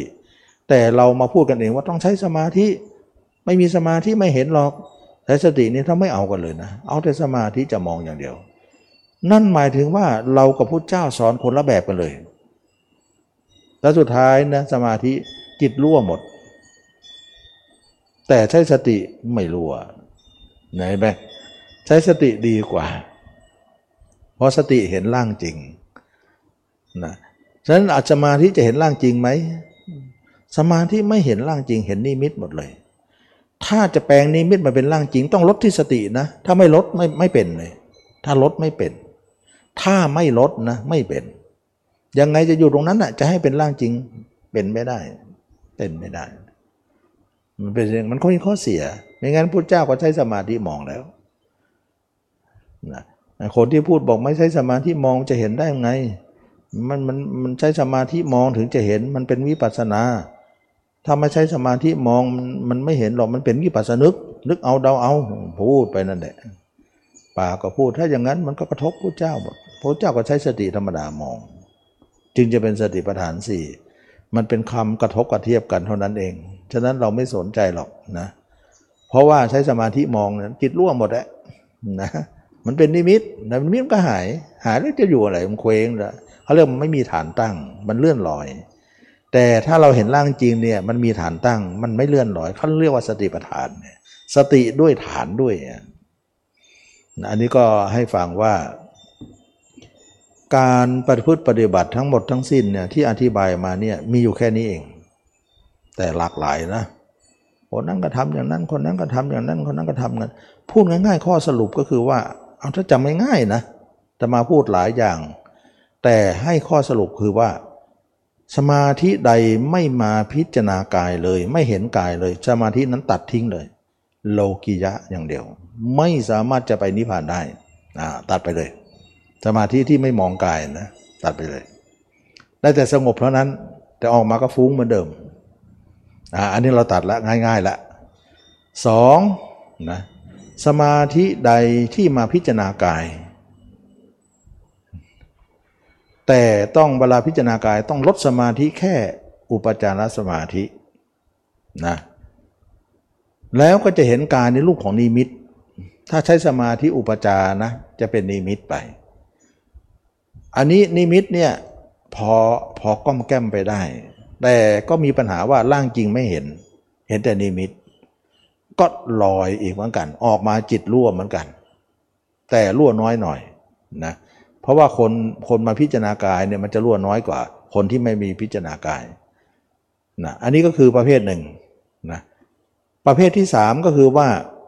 คนที่ใช้สมาธินั่นแหละออกมาพิจารณากายเป็นนิมิตนั่นแหละ แต่ดึงนิมิตมาเป็นร่างจริงอีกทีหนึ่ง อีกทอดหนึ่ง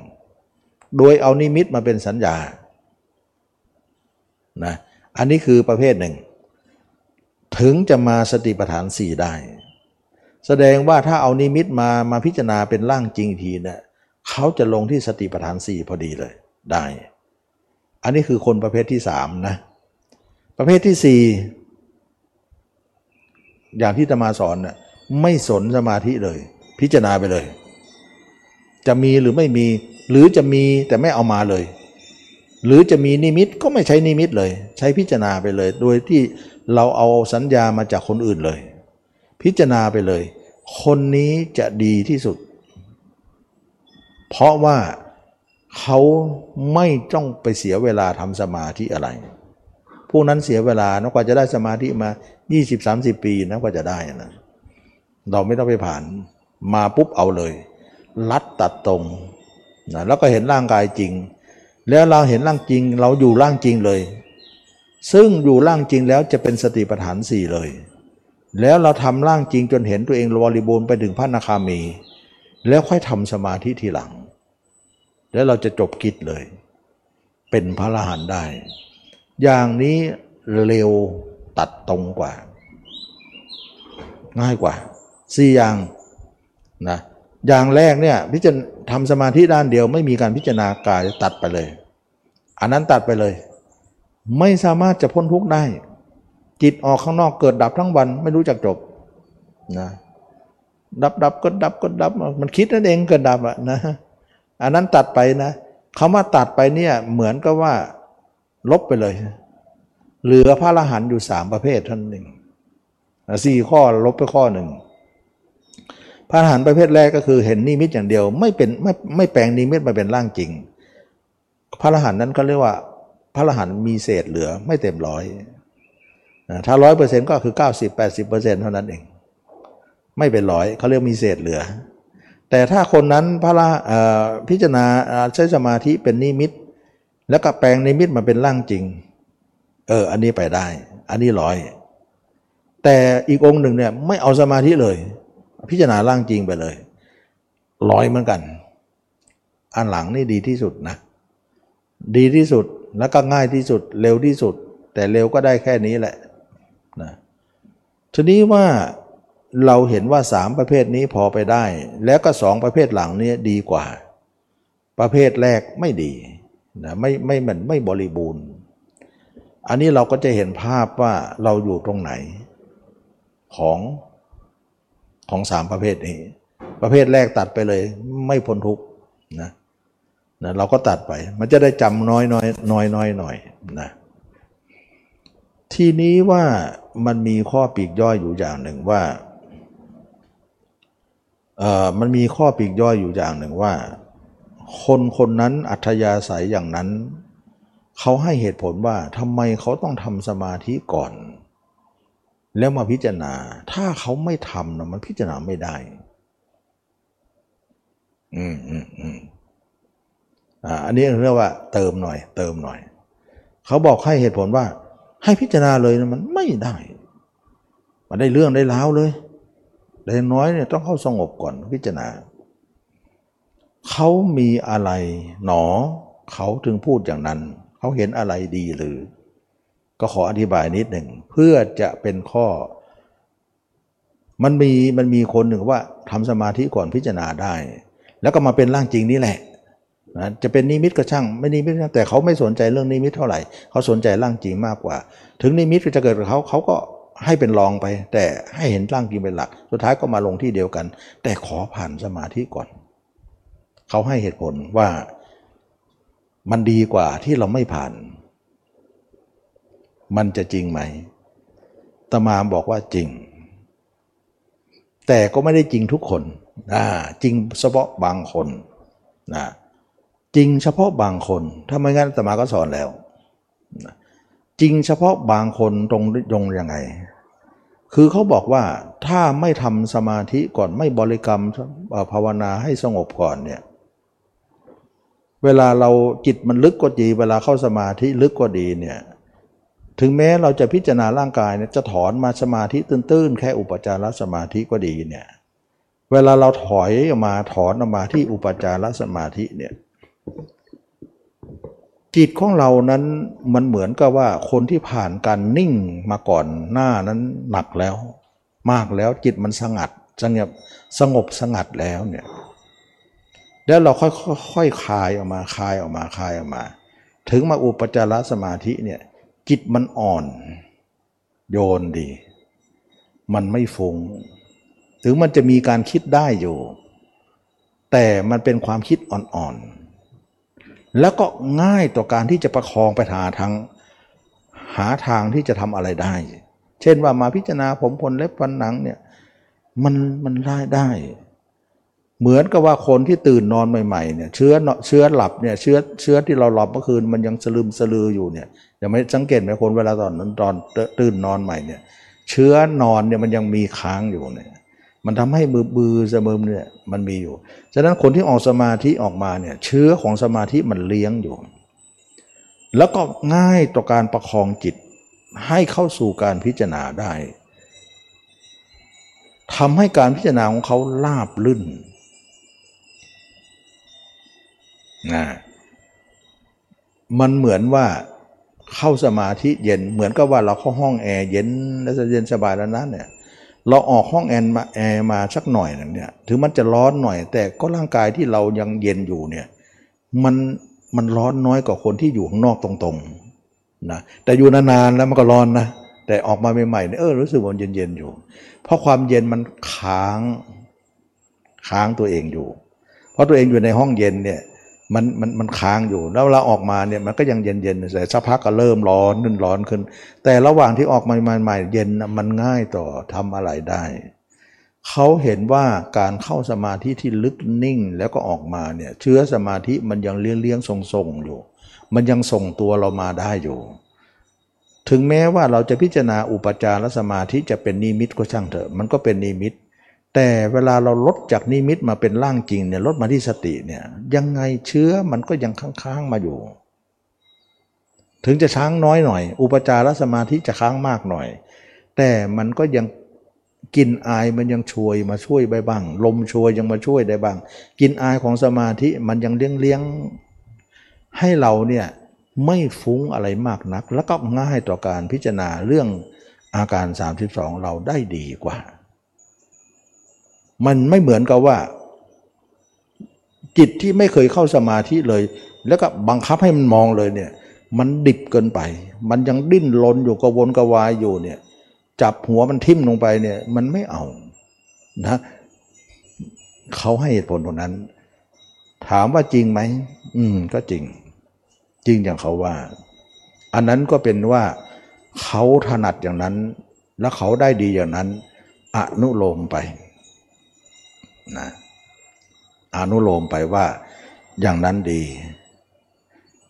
แต่ยังไม่จบเรื่องนี้ยังไม่จบนะยังไม่จบ ถ้าอย่างนั้นคนทุกคนต้องทำแบบนี้หมดเลยใช่ไหม ไม่ไม่ใช่ทำแบบนั้น เฉพาะบางคนเท่านั้นที่เขาทำได้อย่างนั้นนะอาตมาไม่ได้บอกว่า ตรงนั้นเท่านั้นที่จะถูกต้องไม่ เฉพาะบางกรณี ที่เขาทำได้อย่างนั้นเห็นว่าได้อย่างนั้น เราก็อนุโลมให้เขาทำได้ ถือว่าเขาชอบอย่างนั้น นิสัยอย่างนั้นจริตอย่างนั้นก็เอาไป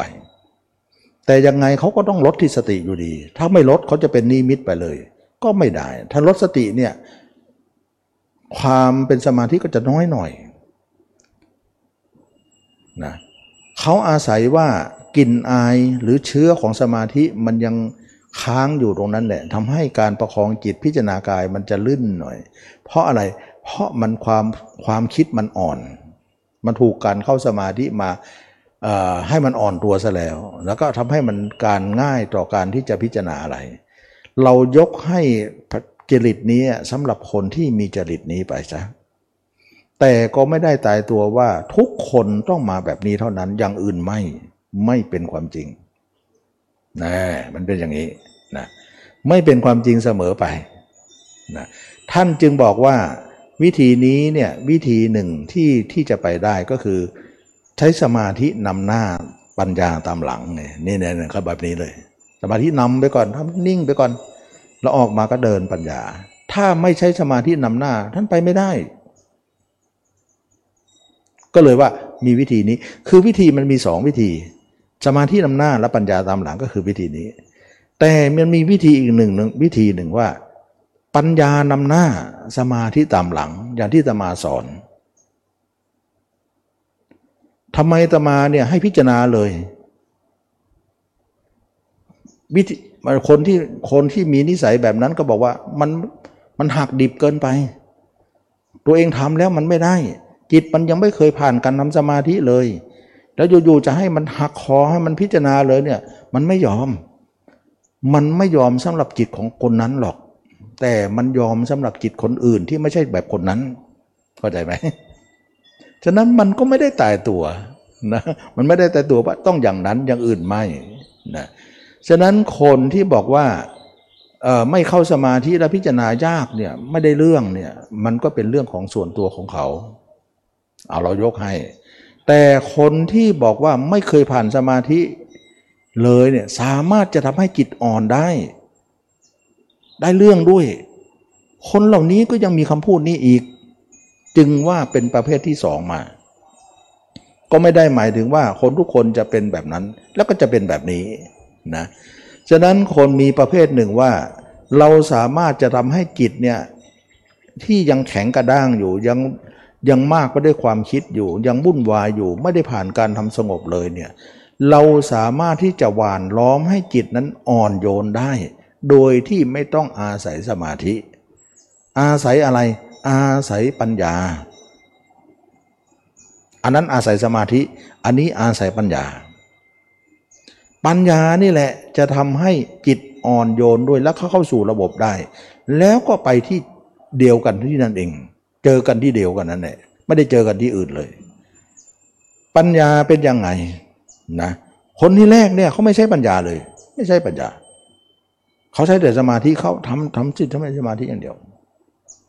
ถือว่าได้สมาธิแล้วค่อยพิจารณา คือเขาเขาไม่ได้เอาปัญญาเข้าไปเคลียร์แต่คนหลังใช้ปัญญาเคลียร์ปัญญาเคลียร์นะเคลียร์อย่างไรเขาจะเคลียร์อย่างนี้ว่า เออเนาะจิตเราวุ่นวายเหลือเกิน จิตเราวุ่นวายไม่สงบเลย แล้วเรารู้ไหมว่าจะสงบยังไง รู้นะแล้วก็รู้ไหมว่าจิตวุ่นวายเพราะอะไร รู้เขาก็เขาก็สรุปหาเหตุผลว่าจิตวุ่นวายเนี่ยมันไม่ควรแก่การงานเนี่ยเพราะอะไรมัวแต่ไปคิดถึงผู้อื่น มันก็วุ่นวายสิมันก็เล่าร้อนสิ โอ้ฤทธิ์เราเนี่ยไม่ควรแก่การงาน เพราะรวมมัวแต่คิดถึงผู้อื่น ผู้อื่นสำคัญไหมล่ะ ไม่ไม่สำคัญเราสำคัญกว่า เราเกิดมาคนเราก็สำคัญดิก็นั่นสิเราจะเอาคนอื่นมาทำไม เราโง่เนี่ย เออ เราก็อยากฉลาดนะทั้งนั้นตัดผู้อื่นทิ้งซะอย่าคิดนะก็เลยว่าทางนี้เนี่ยเราคิดถึงผู้อื่นไม่ได้ จิตเราก็ฟุ้งทั้งวัน จิตเราก็ไม่ควรแก่การงาน ตัดคนอื่นเลย เอาข้อเบียนข้อที่หนึ่งเลยนะตัดคนอื่นแล้วเนี่ยอา้าวตอนนี้ไปเราจะอยู่ตัวเอง